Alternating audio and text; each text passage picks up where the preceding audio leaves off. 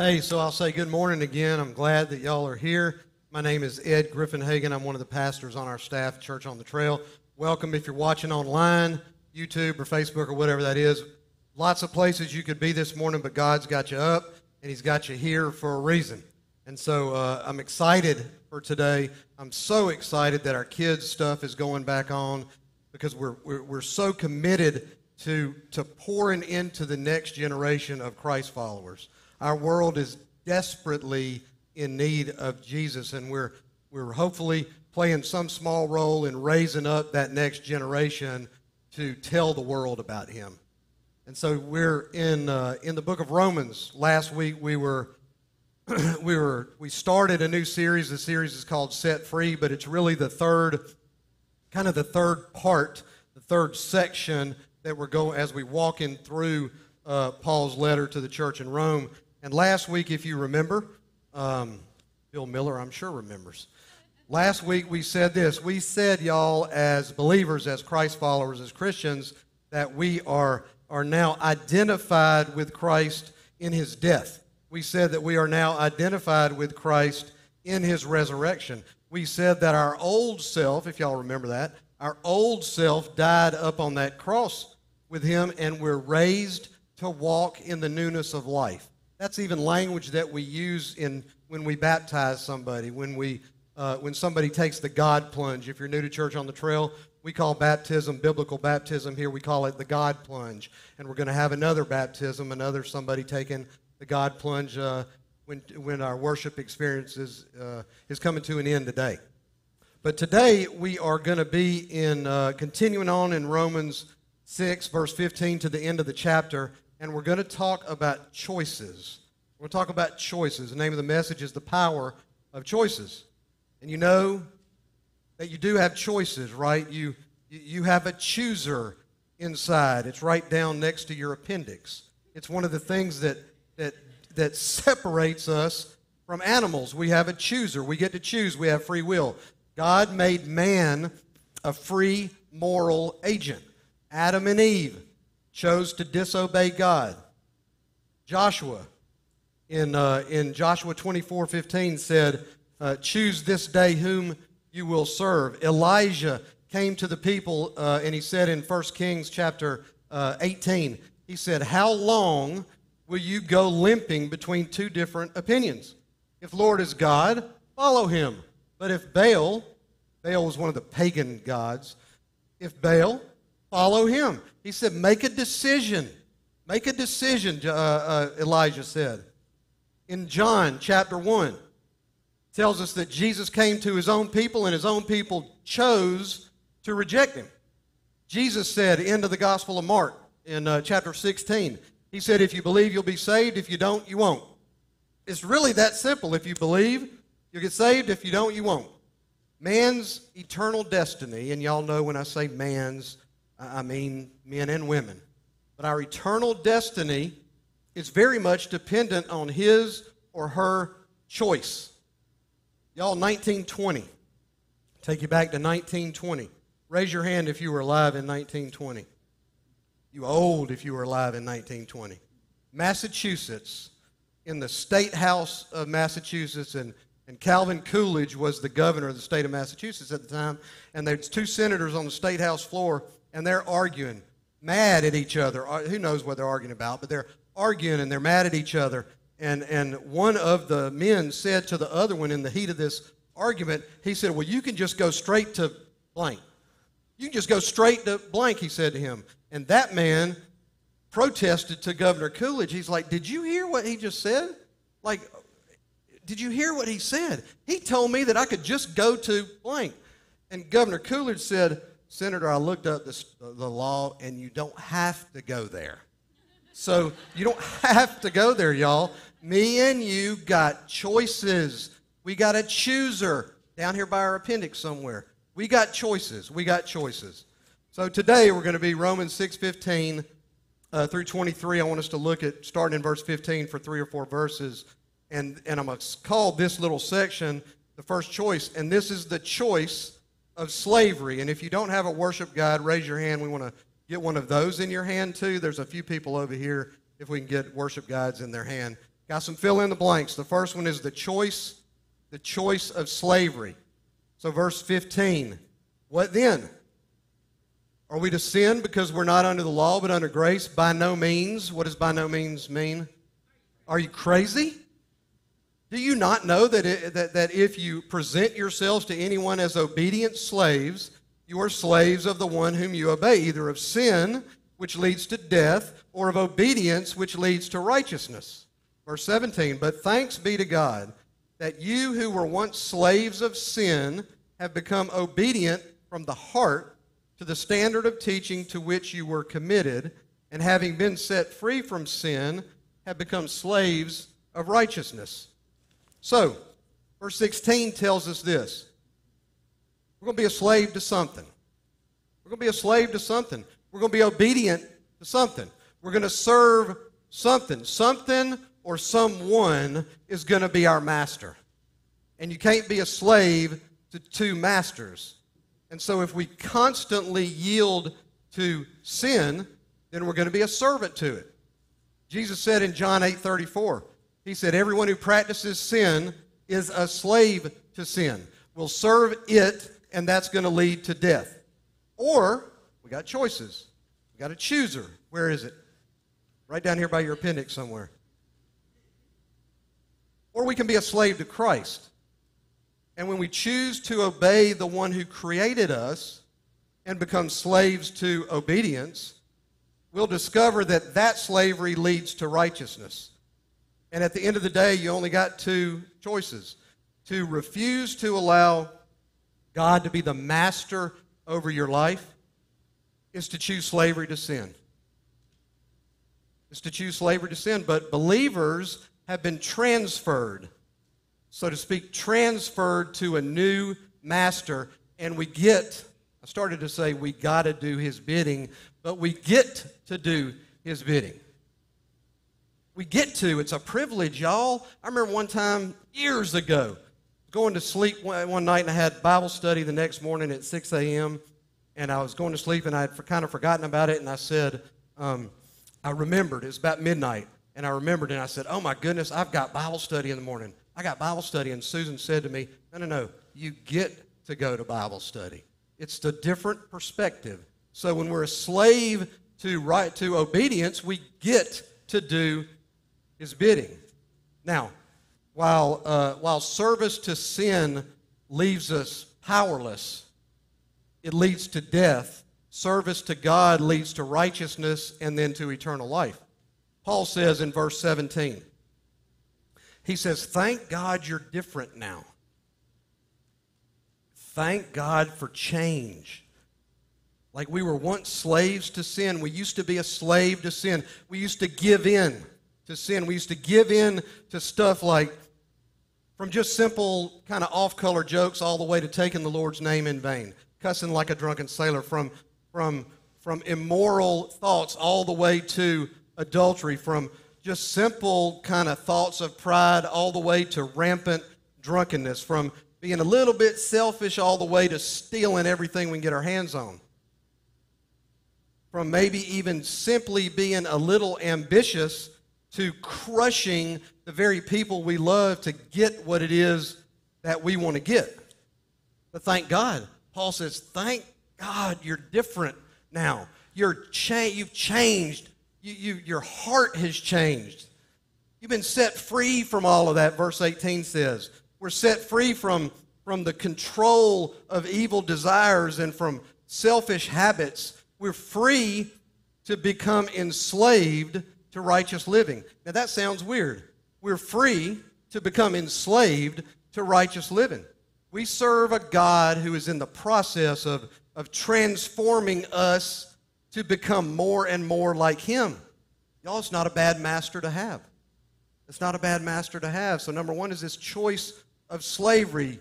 You choose what and who is going to be your master. That's number one. Number two is this the choice of sanctification. It's a churchy word, sanctification. We're going to kind of define it here in a second. Starts in verse 19. Paul says, I'm speaking in human terms because of your natural limitations. For just as you once presented your members as slaves to impurity and to lawlessness, leading to more lawlessness. So now present your members as slaves to righteousness, leading to sanctification. Verse 20 For when you were slaves of sin, you were free in regard to righteousness. That sentence seems nonsensical. We're going to come back to it. For when you were slaves of sin, you were free in regard to righteousness. But what fruit were you getting at that time from the things of which you are now ashamed? For the end of those things is death. But now that you've been set free from sin and have become slaves of God, the fruit you get leads to sanctification and its end, which is eternal life. So the end of verse 19. The end of verse 19. So now present your members as slaves to righteousness, leading to sanctification or holiness or consecration or being set apart for service or, or being set apart with a, with a purpose. For growing in holiness, that's sanctification. Y'all, athletes. Athletes place themselves under the control of a coach or a master. That coach or that master has a, has a purpose and he's got a training plan. And Paul has shown thus far through Romans that we are all born into the team, born onto the team that practices sin. The training plan is sin. That's the team that we're born into. And the longer that we practice sin, the quote, better we become at it. Until we've been fully trained in wickedness. And the gospel, thank God for the gospel. The gospel, though, brings us news, good news of a, of a new coach, of a new a new gracious coach, and a new training plan. This coach freely accepts those of us who realize that we don't want to be part of that old team anymore. Does that make sense? This gracious coach accepts those of us that admit, that realize we don't want to be part of that old team anymore. And that but but we don't deserve to be on the new team. But we're willing to accept membership on that new team as a uh, the opportunity for membership on that new team as a gift. And y'all as we become members of that new team we're going to find a, a maybe even a challenging training plan but that that new training plan will take us from from wickedness fitness to holiness fitness. And that new training plan, it requires lifelong obedience to Jesus Christ, who is the most gracious coach you could ever have. Verse 20. Paul says that when sin was our master, we were, quote, free from the control of righteousness. Okay? When sin was our master, we were, quote, free from the control of righteousness. Y'all, the freedom that people think they have, the freedom, the quote, freedom, that people experience when they are slaves to sin is the exact opposite of real freedom. It's the exact opposite of genuine freedom. It is such a distortion of the meaning of liberty. It's such a distortion of, of, what, of the meaning of freedom that it causes people to like be glad that they're not locked in to the very things that would be healthy and positive boundaries. We've so jacked up the, the meaning of freedom, the way that we look at freedom. So, verse 21, Paul sort of rhetorically asks, and how's that going to work out for you? How's that going to work out for you? He says the end of those things is death. And he says that your definition of freedom is messed up, y'all. You've been deceived into thinking that you're free, but in reality, the sin's got such a stranglehold on you and you don't even know it. Ultimately, the deceiver has deceived you and you bought it hook, line, and sinker. You do understand that when the very nature of being deceived is that you don't know you're deceived. So the deceiver has deceived us, and we don't even really even know it. Caught it hook, line, and sinker. He's deceived us into thinking that we're the master, that, that you are in charge, that you are the boss, and it's just okay to just go act like a fool. Now you got a chooser down here by your appendix. And so you really can.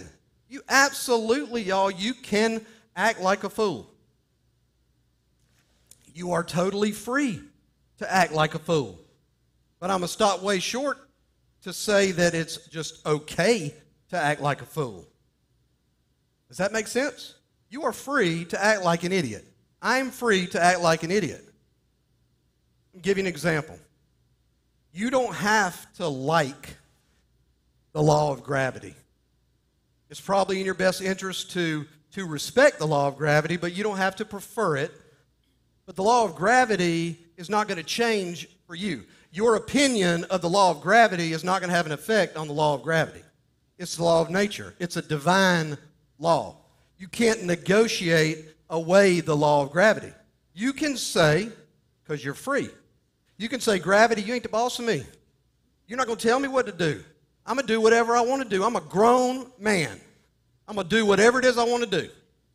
You are free to say that. In fact, you can say, Gravity, just to let you know how I really, really feel about you, I'm going to rebel. I don't like you. I don't believe you. And you can't tell me what to do because I'm a grown man. You can say that. Matter of fact, after church, I'm going to get in my car, I'm going to drive downtown, I'm going to climb up on one of those big buildings, and I'm going to jump. What you think about that, Mr. Law of Gravity? Well, the law of gravity is not going to grab your shirt and stop you from doing that. It's not, law of gravity is not going to hold you back. And you can jump. And for a moment, for a fleeting, probably moment, it may appear that you've outwitted or you've outsmarted gravity. It may seem like you are going to get the last word. But a few seconds later, as we're sweeping you up off the pavement, it's going to become abundantly clear that, that you have adjusted to gravity, not that gravity has adjusted to you. Y'all, sin has consequences. Sin has consequences. And, and, and almost crazily enough, true freedom, genuine freedom, authentic freedom comes from being a slave. That sounds crazy. Real freedom comes from being a slave and a servant to the Lord. You know, holiness begins with the righteousness that comes from God, and it is based on faith in Jesus Christ. And that is a really, it, it, it echoes Romans chapter 4. If you remember, Paul's talking about Abraham in really most all of chapter 4.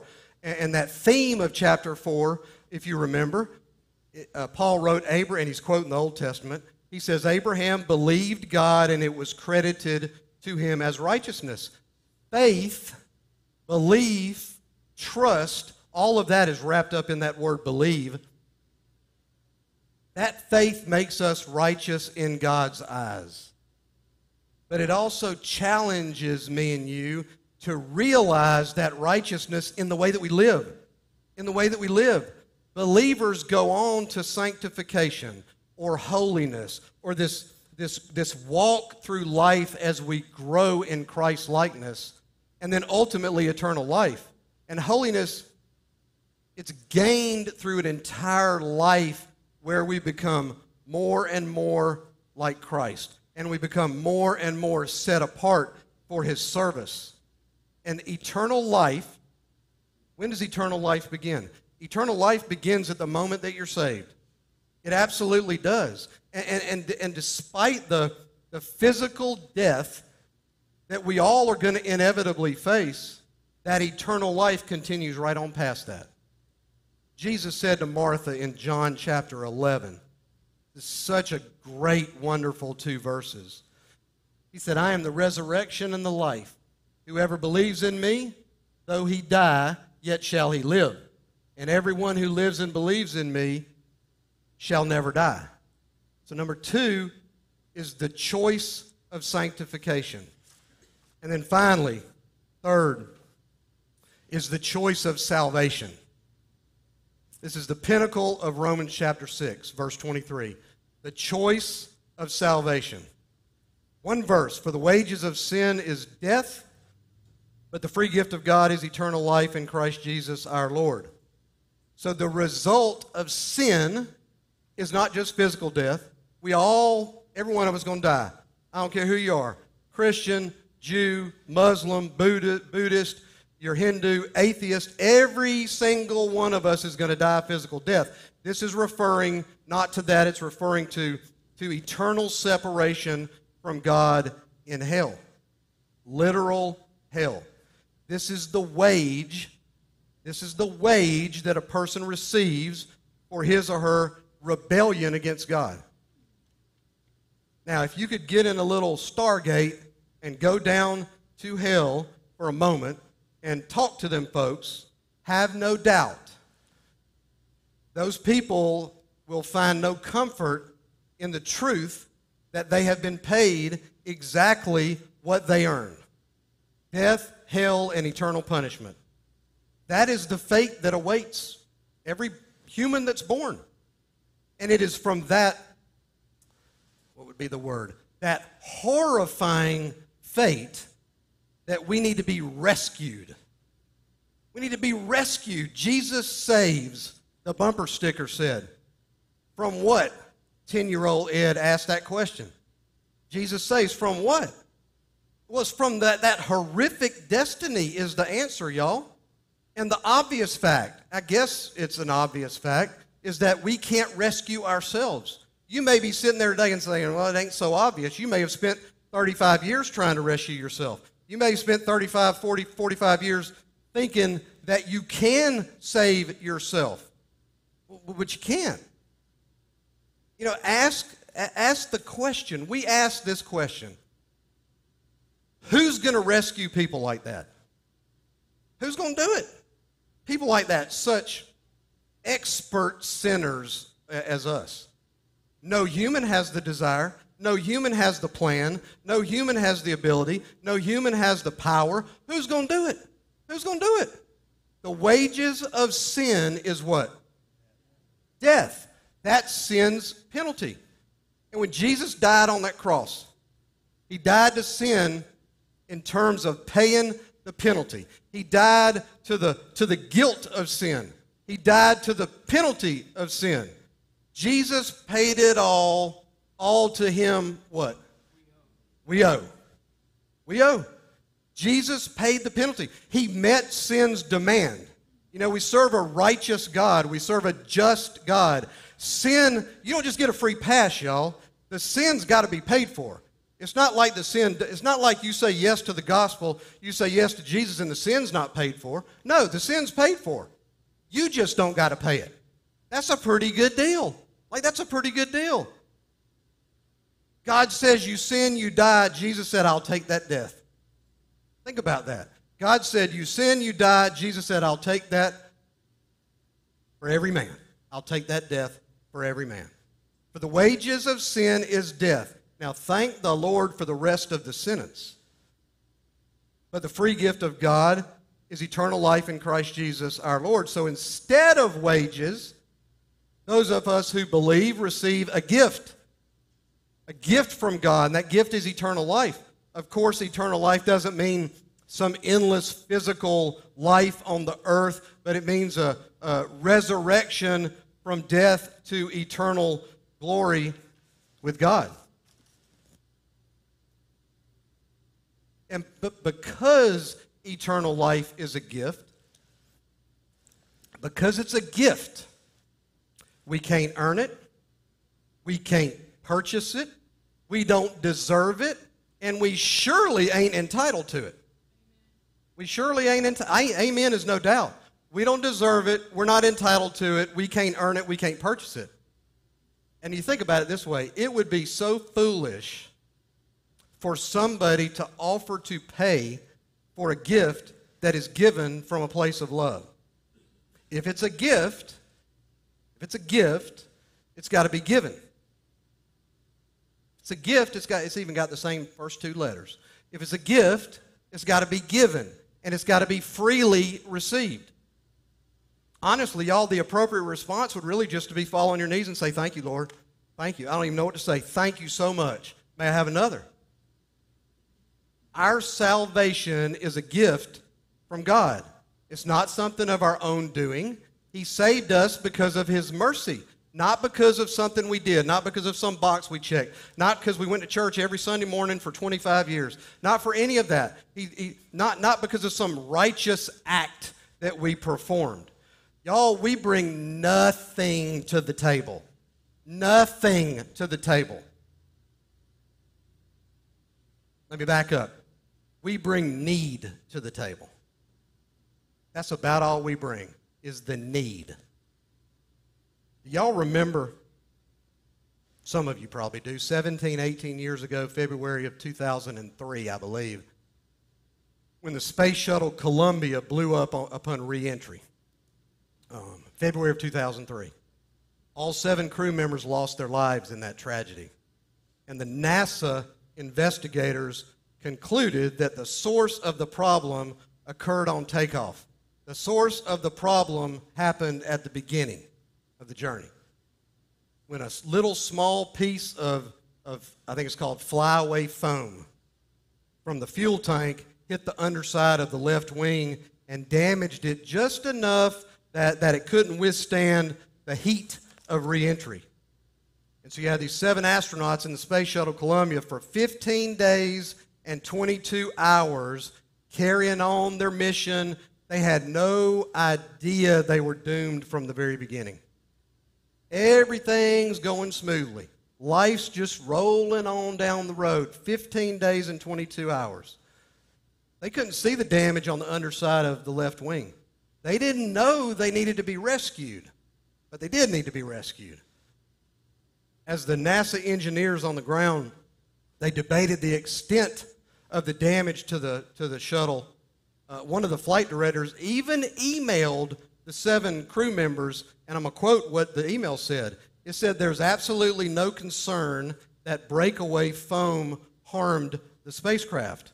Y'all, there were voices, even voices of authority, saying there was nothing wrong. There's no reason for concern. You're okay. You're okay. Just keep living life. Everything is fine.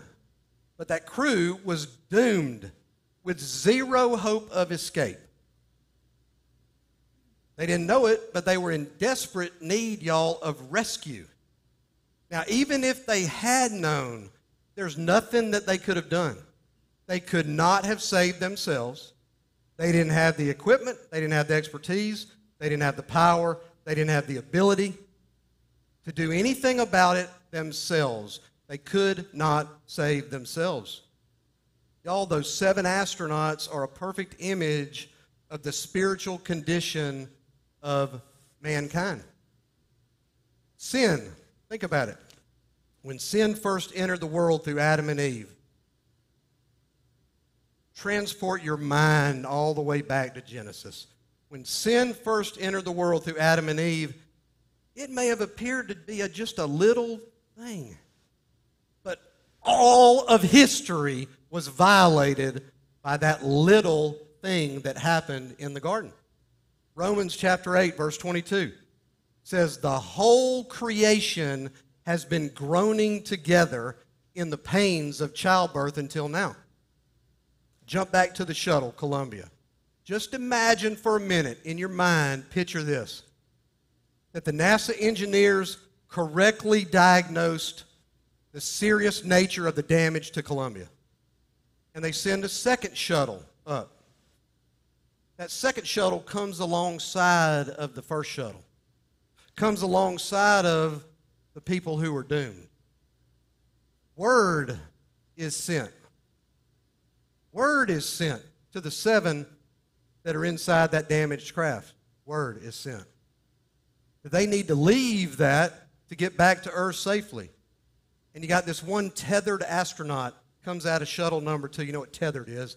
He's tied to something. He's tied and he's tethered and he walks across and he knocks on the damaged uh, shuttle. He knocks on the door. What do you think he said? He says, Follow me. The one knocks on the door. He says, Follow me. Now, if that happened, could you imagine for a second that the, the, seven crew members on the other side would say, is there another way? Is there another way? Like, is, the, is, is our problem that serious that we got to go outside where it's not comfortable? Isn't there another way? No. They would be grateful for the one way of escape that is provided. One way of escape. One guy that's knocking on the door.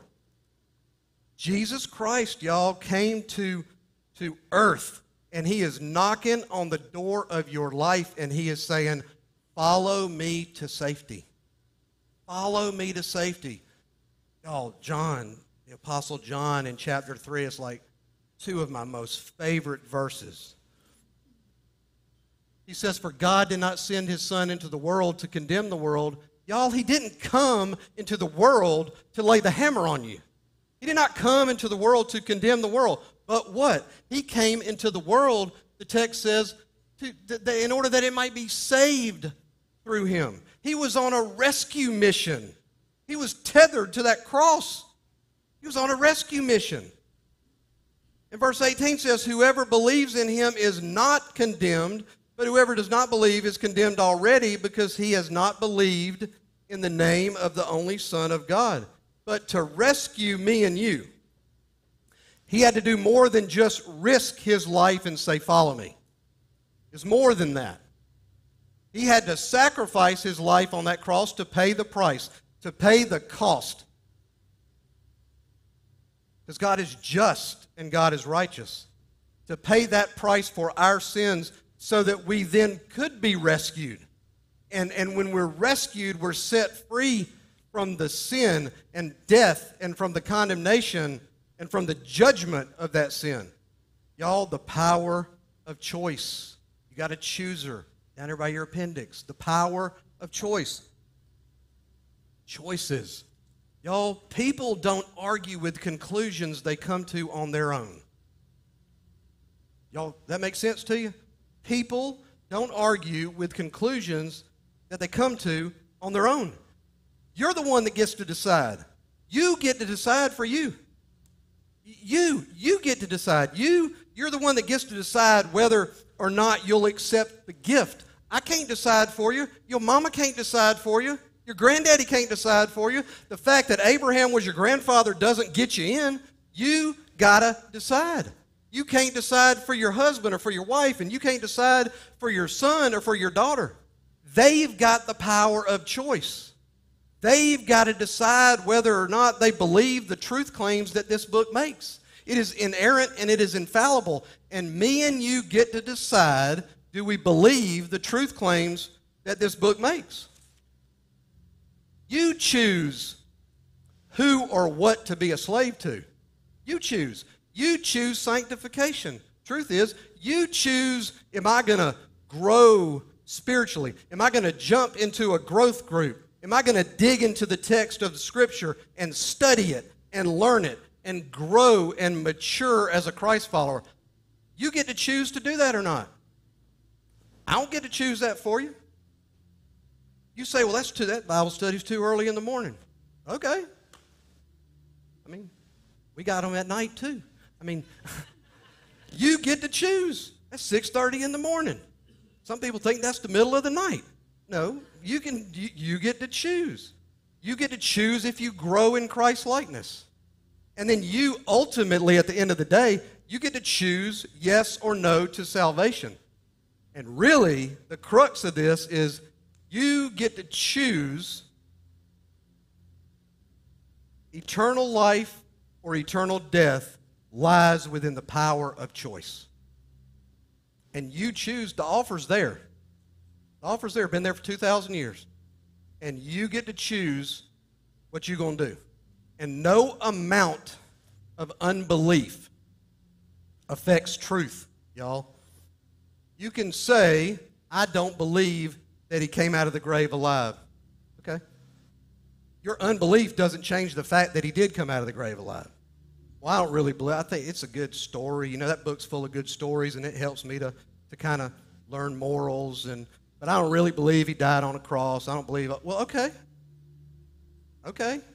Your unbelief doesn't change the fact that he died on a cross, and your unbelief doesn't change the fact that he ran out of that grave alive. It either happened or it didn't happen. And if it did happen, it's a game changer. It's an absolute game changer. And I'm going to tell you, I said a little while ago, you, you, you, you can't argue. People just don't argue with conclusions they come to on their own. Somebody can beat you upside the head with the Bible all they want to. You've got to conclude the truth claims the Scripture makes yourself. And when you're witnessing to your son or your daughter or your mama or your daddy, don't you beat them up with the Bible. It doesn't work. Y'all, it got done to me for 25 years. It doesn't work. You share the truth, you lay it all out there on the line, and the word never comes back void.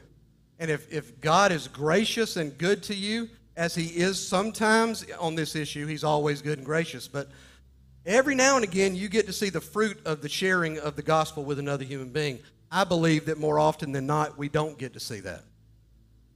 It doesn't change that that's what we ought to be doing. And so Richard was, it was funny, Richard was talking about giving and generosity a little while ago. And all of that is so that we can go into the streets and share the gospel. It's so that we can, it, it just fuels all of the ministry. Well, all of the ministry in this church is about two things. It is either about leading people to a saving, into a saving relationship with Christ, number one, or number two, it's about helping people grow in their walk with Christ. That's the yardstick that we use really for everything that we do. So the power of choice, y'all. And if, if today, if today is a day where you said, you know what, I've been fighting this for years and years. And if you're watching y'all on TV or Facebook or YouTube or whatever, if you said, I've been fighting this for so long and I've been a slave to sin, and I want to be a slave to Christ. It's just such an easy, uh, it's not a complicated formula. It is I repent of my sin and don't try to remove repentance from the deal. I repent of my sin and I believe that, that you died on that cross to save me. Period. That's it. Lord, save me. And if that is you today, let us know. Fill out a connection card if you're here on the seat back in front. Let us know. And if you're online, do it online. Our prayer team is back here in this back corner. Would love to pray with you. All right, let me uh, let me pray real quick, and and I'm gonna turn it back over to our worship team. Listen, I want you. Sorry. If today is the day for you, I want you to pray this with me. Lord, today is the day. And Lord, I've been trying to save myself for 35 years. And I finally today I realized that I can't. And so, Lord, I repent of all of the sin in my life. And I believe that you died on that cross, and I believe that you ran out of that grave alive to save me. And so today I ask you, Lord, save me. In Jesus' name, amen.